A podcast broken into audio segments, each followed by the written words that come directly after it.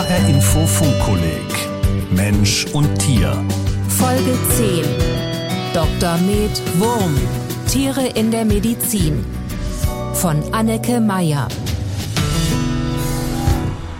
Eine Apotheke im hessischen Biebertal. 20 Minuten Busfahrt von Gießen entfernt. Hallo. Hallo, guten Tag. Was kann ich für Sie tun? Die Regale sind gefüllt mit Salben, Tabletten und Tropfen, Schmerzmittel, Nasenspray, Antibiotika, homöopathischen Globuli, Halstabletten. Was man in einer Apotheke eben bekommt. Viele Kunden kommen aber wegen etwas anderem gerade hierher. Blutegel, ja? Kommen Sie gerade mit, wir gehen gerade nach hinten. Apothekerin Hallo. Isabelle Le Allemand holt im Hinterzimmer ein mit Flüssigkeit gefülltes Glas hervor.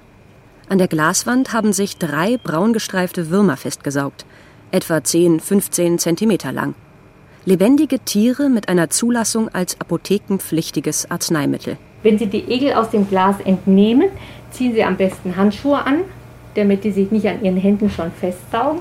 Mit rund 240 messerscharfen Zähnchen beißen sich die Regenwurmverwandten einen guten Millimeter tief in die Haut ein. Im Verlauf von etwa einer Stunde saugen sie 10, manchmal gar 15 Milliliter Blut.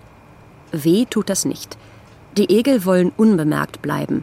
Deshalb geben sie beim Saugen schmerzstillende Wirkstoffe ab und Blutverdünner, damit der nährende Blutstrom nicht zu schnell versiegt. Und hinterher wird die Wunde gut verbunden mit einer stark saugfähigen Kompresse. Sie sollten dann aber zwei bis drei Tage schon ein bisschen Ruhe halten. Die häufigsten Einsatzbereiche für Blutegel sind Krampfadern, Thrombosen und die Schmerztherapie bei Rheuma oder Arthrose. Für eine erste Egelbehandlung sollten Patienten zu einem Experten gehen, empfiehlt Isabelle Le Allemand. Mit etwas Erfahrung kann man sich aber selbst therapieren.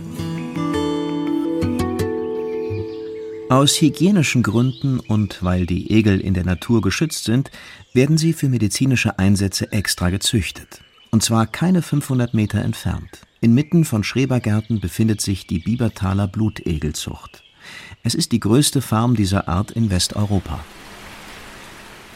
In Gewächshäusern sind zahlreiche künstliche Teiche untergebracht.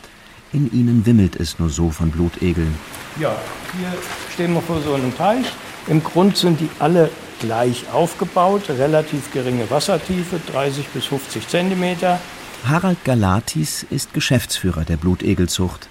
Damit die Tiere in den Verkauf dürfen, müssen sie streng kontrolliert gehalten und gefüttert werden.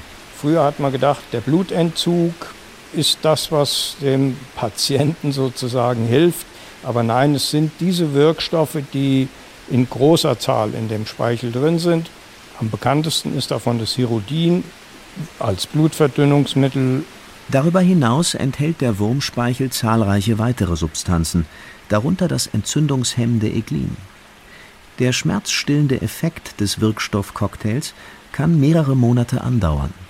Wie das chemisch genau funktioniert, ist unbekannt, aber dass es funktioniert, wissen Heilkundige schon seit Jahrtausenden. Es gibt Darstellungen, die deutlich vor Christi Geburt sind und wo man vermutet, dass dort Blutegel abgebildet sind. Aber ganz sicher weiß man das aus Literatur aus Indien in der ayurvedischen Medizin so ungefähr 100 nach Christi. Damit ist der Blutegel möglicherweise die älteste bekannte tierische Arznei. Aber er ist nicht das einzige Tier, das eine Rolle in der Apotheke spielt. Noch bis in die 60er Jahre wurden Schwangerschaftstests mit großen Krallenfröschen, sogenannten Apothekerfröschen, durchgeführt. Dafür wurde der Urin der vermeintlich Schwangeren einem Frosch bzw. einem Froschweibchen injiziert. Begann der Frosch Spermien zu bilden oder leichte das Froschweibchen, war der Test positiv. Schwangerschaftstests heute basieren auf Antikörpern, die aus dem Blut von Mäusen oder Ziegen gewonnen werden. Wundauflagen aus Fischhaut fördern den Heilungsprozess. Lebertran aus Kabeljau kann das allgemeine Wohlbefinden steigern. Insulin und Cortison sind inzwischen synthetisch hergestellte Wirkstoffe, wurden ursprünglich aber aus tierischem Gewebe gewonnen. Sogar an Medikamenten, die vollkommen frei von tierischen Inhaltsstoffen sind, haben Tiere oft einen Anteil. Das Wichtigste, was sie zur Medizin beitragen, sind nicht Wirkstoffe, sondern Wissen. Die ganze medizinische Entwicklung, die in den letzten 100 Jahren stattgefunden hat, wäre ohne diese begleitende Forschung an Tieren und an Tiermodellen überhaupt nicht möglich gewesen. Hans-Jörg Reinberger ist emeritierter Direktor des Max-Planck-Instituts für Wissenschaftsgeschichte in Berlin. In seiner Forschung hat sich der frühere Professor für Molekularbiologie und Wissenschaftsgeschichte unter anderem mit der Rolle von Tieren in der Wissenschaft beschäftigt. Dass man von Tieren etwas lernen kann über den menschlichen Körper, das ist eigentlich eine Entwicklung, die erst von der frühen Neuzeit an überhaupt Raum begriffen hat. Eine grundlegende Entdeckung macht im 17. Jahrhundert der englische Arzt William Harvey. Er beschreibt als erster detailliert den Blutkreislauf und erklärt die Funktion des Herzens nach vergleichenden Untersuchungen an Reptilien, Vögeln und Säugetieren. Seine Zeitgenossen sind zunächst perplex. Man glaubte bis dahin, Blut werde in der Leber gebildet und durch die Venen zu den Organen transportiert, die es verbrauchen. Die Arterien seien dagegen mit Luft gefüllt und das Herz produziere Wärme. Basierend auf Harveys Erkenntnis beginnen Ärzte zum ersten Mal Medikamente über die Blutbahn zu verabreichen. Es folgen Untersuchungen zum Blutdruck, zur Funktion der Nerven und zur Embryonalentwicklung. Grundlagenforschung, die zeigt, nicht eine abstrakte Seele hält den Körper am Laufen, sondern Prozesse, die sich chemisch und physikalisch beschreiben lassen.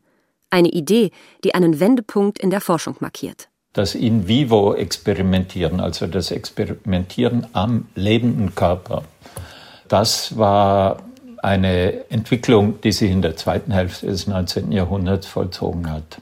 Die damals führenden Physiologen, ob Johannes Müller in Berlin oder eben Claude Bernard in Paris, sind davon ausgegangen, dass Lebensvorgänge eben auch am lebenden Organismus untersucht werden müssen weil wenn man das am toten Organismus tut, kann das die Sache verfälschen oder die Reaktionen sind dann eben gar nicht mehr verfügbar.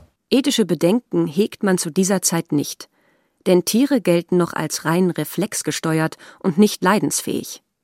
Ziel der Forschungen ist es, eine Medizin zu etablieren, die auf wissenschaftlichen Methoden und Erkenntnissen beruht.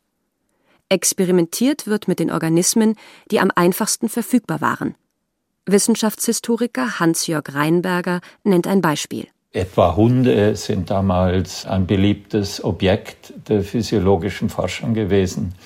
Claude Bernard hat sie in Paris aufgesammelt, einfach von der Straße. Da gab es jede Menge Hunde, die eben ohne Besitzer da herumliefen und die hat er sich dann ins Labor geholt und an denen hat er eben Versuche angestellt. Claude Bernard erkennt durch sein Experimentieren die Funktion des Sekrets der Bauchspeicheldrüse und zeigt dessen Rolle bei der Verdauung. Als er die Stoffwechselfunktion der Leber untersucht, entdeckt er, dass der Körper nicht nur Zucker abbaut, sondern auch selbst speichert, in Form von Glykogen. Eine Entdeckung, die später dazu beiträgt, die Ursache von Diabetes zu verstehen. Die Tiere sind während dieser Experimente nicht nur lebendig, sie sind bei vollem Bewusstsein. Die modernen Narkosetechniken stecken damals noch in den Kinderschuhen. Für Tiere werden sie als unnötig betrachtet, sie gelten ja als nicht leidensfähig. Sie können sich vorstellen, mit was für Grausamkeiten das dann verbunden war. Das wäre heute alles nicht mehr möglich unter ethischen Gesichtspunkten.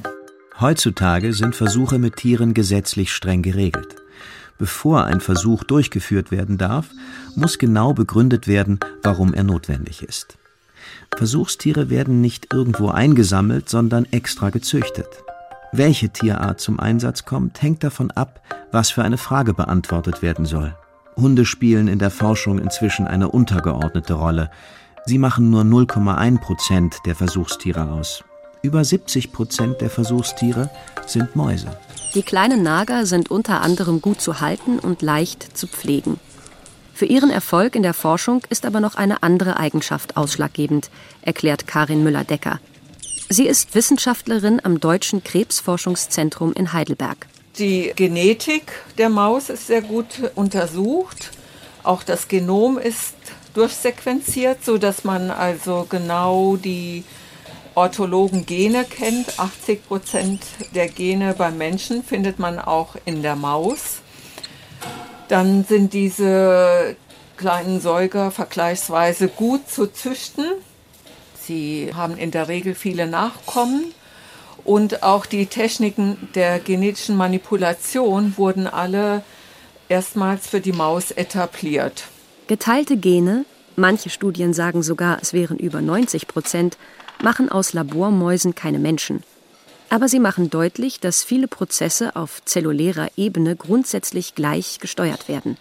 Das macht Mäuse zu einem guten Tiermodell zum Verstehen menschlicher Krankheiten. Die Voraussetzung dafür ist, dass die Mäuse die zu untersuchenden Krankheiten auch haben. Mäuse und andere Tiere kontrolliert erkranken zu lassen, das geht zum Beispiel per genetischer Manipulation. Dabei schalten Forschende ausgewählte Gene zu bestimmten Zeitpunkten in der Entwicklung gezielt an oder ab. So lässt sich einerseits die Rolle eines Gens bei der Entstehung einer Krankheit untersuchen, andererseits können die genetisch veränderten Tiere auch helfen, wirksame Behandlungsstrategien zu entwickeln. Man kann mit einem Tiermodell natürlich immer nur bestimmte Aspekte einer Erkrankung abbilden. Wenn man daran denkt, dass prinzipiell aus jedem Zelltyp ein Tumor entstehen kann und wenn man dann noch die verschiedenen Stufen einer Krebserkrankung berücksichtigt, dann haben wir sehr viele Teilschritte in dieser Erkrankung und die kann man eigentlich nicht mit einem einzigen Modell abbilden. Krebs entsteht, wenn das Erbgut beschädigt oder falsch abgelesen wird, wenn in ihm Mutationen stattfinden. Die Ursache dafür ist nur sehr selten ein einziges verändertes Gen. In der Regel ist die Interaktion zwischen mehreren veränderten Genen wichtig. Zusätzlich können Umwelteinflüsse, Lebenswandel oder Ernährungsgewohnheiten Einfluss haben. Um diese Komplexität nachzuempfinden, kombinieren Krebsforscher verschiedene Mausmodelle. Damit Zufallseinflüsse die Untersuchungen nicht beeinflussen, müssen alle Abläufe standardisiert sein sagt Tumorforscherin Karin Müller-Decker. Präklinische Studien an der Maus sind Voraussetzung, eine der Voraussetzungen, dass Medikamente klinisch getestet werden können und dann dort alle Phasen durchlaufen können. Seit Anfang des 20. Jahrhunderts sind so zahlreiche Behandlungsformen für unterschiedlichste Krebserkrankungen entwickelt worden. Und nicht nur das. Mäuse spielen eine Rolle bei der Erforschung der Auslöser von Parkinson und Alzheimer. Es gibt Mausmodelle für Diabetes und Bluthochdruck, Fettleibigkeit und Depression. Aber nicht immer hilft das, was bei Mäusen hilft, auch bei Menschen. Die Modelle können natürlich auch immer nur so gut sein, wie man die menschliche Erkrankung verstanden hat. Ja, das ist natürlich ein iterativer Prozess, dass man die Ergebnisse, die man in den Modellen gewonnen hat, an menschlichen Proben und in der Klinik dann auch nochmal überprüft und validiert, wenn immer möglich. Und wenn man dann Unterschiede feststellt, geht man natürlich auch wieder zurück ins Modell und verändert dort oder ergänzt durch andere Modelle. Bei bestimmten Problemen kann es etwa besser sein, einen Organismus zu untersuchen, der viel einfacher aufgebaut ist als Mensch oder Maus. Die Taufliege Drosophila melanogaster zum Beispiel. In ihr wurden verschiedene krebsrelevante Gene gefunden, aber auch Gene, die im Zusammenhang mit Autismus stehen. Am Fadenwurm Cenorhabditis elegans, kurz C. elegans, wurden modellhaft die Mechanismen erforscht, die zum Tod von Zellen führen. In der Parkinson-Forschung ist er ein wichtiges Modell, um potenzielle Medikamente zu testen. Manchmal kann es aber auch nötig sein, mit Organismen zu arbeiten, die ähnlich komplex sind wie der Mensch. 0,1 Prozent der Versuchstiere in Deutschland sind Affen. Dabei handelt es sich vor allem um Altweltaffen wie Makaken. Experimente mit Menschenaffen sind seit 2013 laut Tierschutzversuchstierverordnung verboten. Ausnahmen gibt es nur noch unter strengsten Auflagen. Gehirn, Herz und Immunsystem sind drei Bereiche, in denen man sich durch Forschung an Affen wichtige Erkenntnisse erhofft. Die Zahl der Affenversuche ist allerdings in den letzten Jahrzehnten zurückgegangen, vor allem wegen ethischer Bedenken.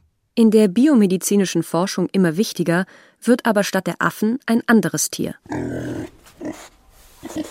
Schweine sind wichtig für die translationale Medizin, weil es einfach häufig schwierig ist, Erkenntnisse aus der Maus neue therapeutische Prinzipien direkt in die Klinik zu übertragen. Eckhard Wolf ist Professor für molekulare Tierzucht und Biotechnologie an der Ludwig-Maximilians-Universität München.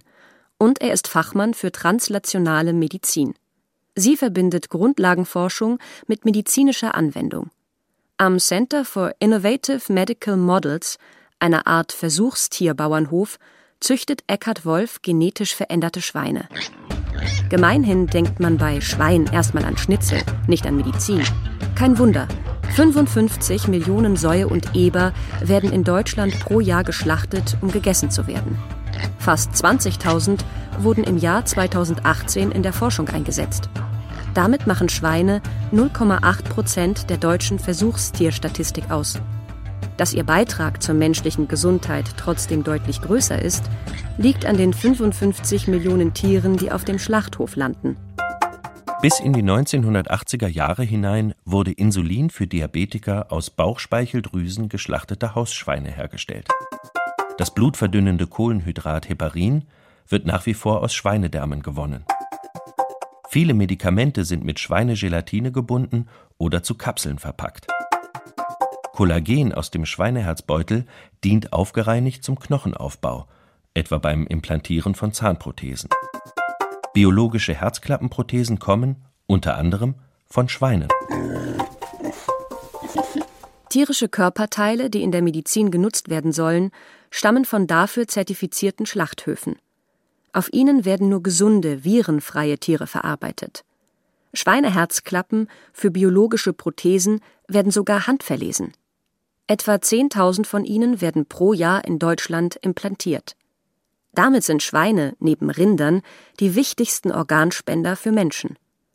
Forschung wie die von Eckhard Wolf könnte bald dazu führen, dass Schweine für die medizinische Versorgung noch wichtiger werden. Tiere spielen in zweierlei Hinsicht eine große Rolle für die medizinische Forschung.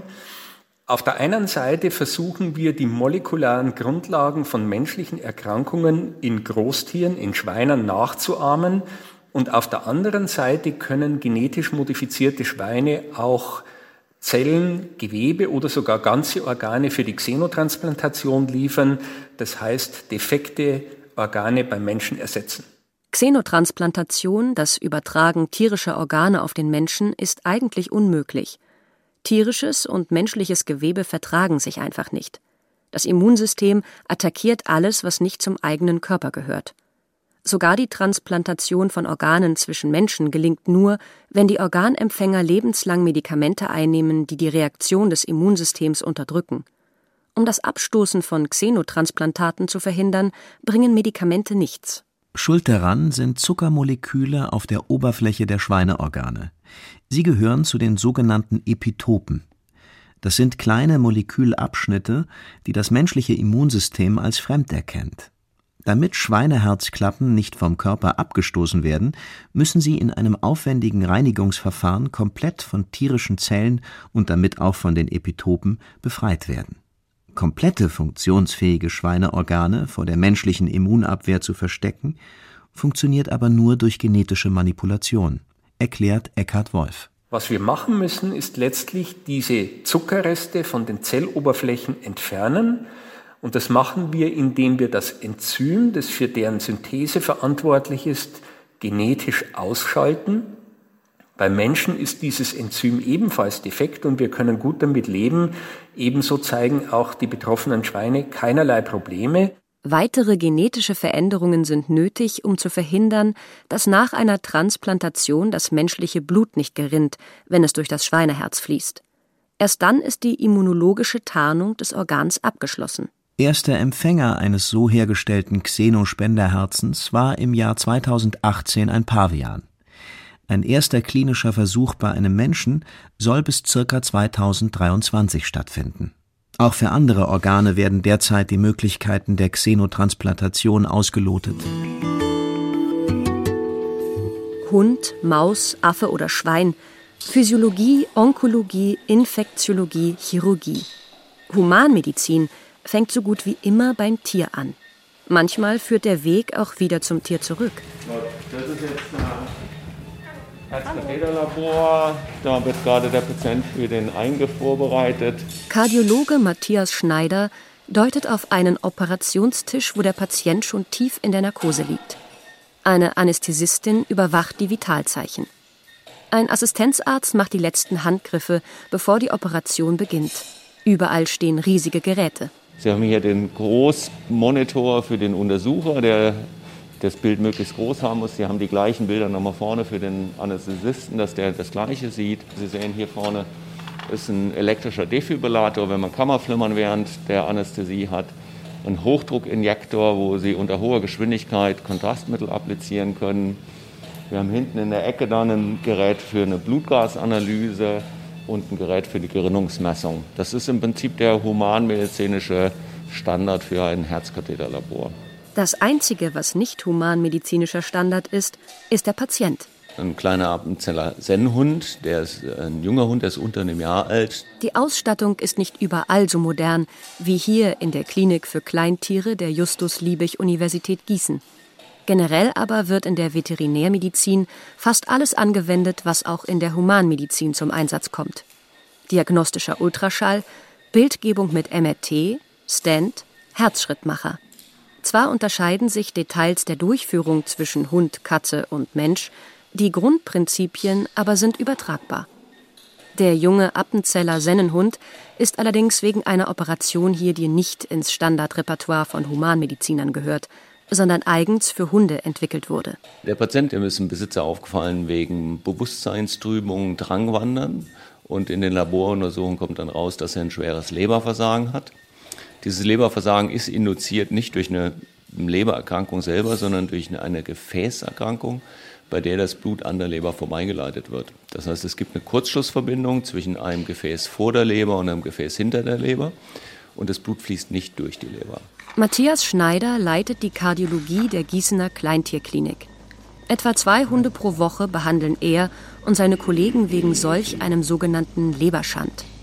Die Durchblutung wird wiederhergestellt, indem das Gefäß, durch das die Leber umgangen wird, mit einem speziellen Verfahren verschlossen wird. Das funktioniert bei Hunden sehr gut. Und nicht nur da. Wir haben seit Jahren extrem guten Austausch mit der Kinderkardiologie und vor acht oder neun Jahren äh, kam der damalige Chef, Professor Schranz aus der Kinderklinik, auf mich zu und sagte, hier, äh, ich habe da einen Patienten, der hat so vom Labor her Hinweis auf einen Leberschand, können wir den mal zusammen angucken. So häufig Leberschands bei Hunden vorkommen, so selten sind sie bei Menschen. Aus der Humanmedizin gab es deshalb keine etablierte Behandlung. Und tatsächlich haben wir dann diesen Leberschand mit einem Protokoll ähnlich zu dem, was wir beim Hund entwickelt haben, therapiert, sehr erfolgreich therapiert, weil das Kind danach von der Leberfunktion sich normalisiert hat. Tiere und Menschen teilen viele Krankheiten nicht nur im Labor, sondern auch im alltäglichen Leben. In solchen Fällen kann eine Zusammenarbeit zwischen Tierarzt und Menschenarzt für beide Seiten nützlich sein. Die Behandlung von Leberschanz ist dafür nur ein Beispiel. Hunde erkranken vergleichsweise oft am Mantelzell-Lymphom. Das ist eine Art Krebs des Lymphsystems, der auch bei Menschen vorkommt.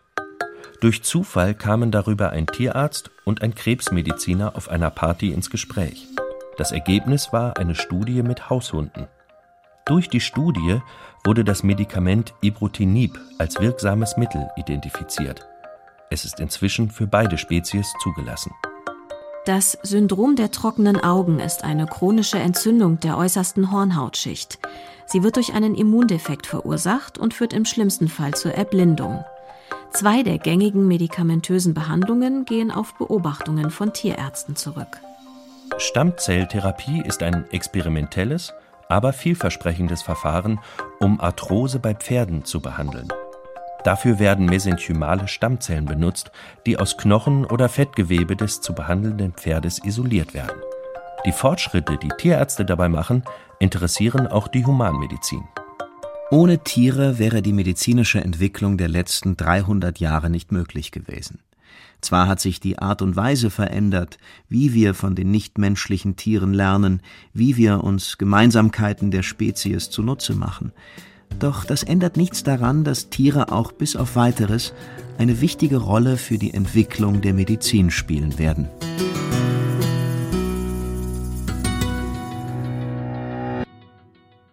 Hallo, ich bin Stefan Hübner, ich bin Wissenschaftsredakteur bei HR Info und ich leite das Funkkolleg Mensch und Tier. Medizinische Forschung mit Tieren und für Tiere ist oft mit regelrechter Hochtechnologie verknüpft, auch wenn es Gesellen wie die Blutegel gibt, die uns schon seit Jahrtausenden auf eher bodenständige Art helfen. Solche Spagate zwischen Hightech und Bodenständigkeit finden sich übrigens auch in der eigentlichen Tierforschung. Da gibt es auf der einen Seite die Bürgerwissenschaft, auch Citizen Science genannt, in die sich quasi alle Interessierten einbringen können, und dann gibt es die Hightech-Forschung, wie sie etwa Professor Martin Wikelski vom Max-Planck-Institut für Verhaltensbiologie in Radolfzell an Zugvögeln betreibt per Satellit. Icarus ist im Prinzip ein System, wie man kleine Datenmengen über Satellit übertragen kann.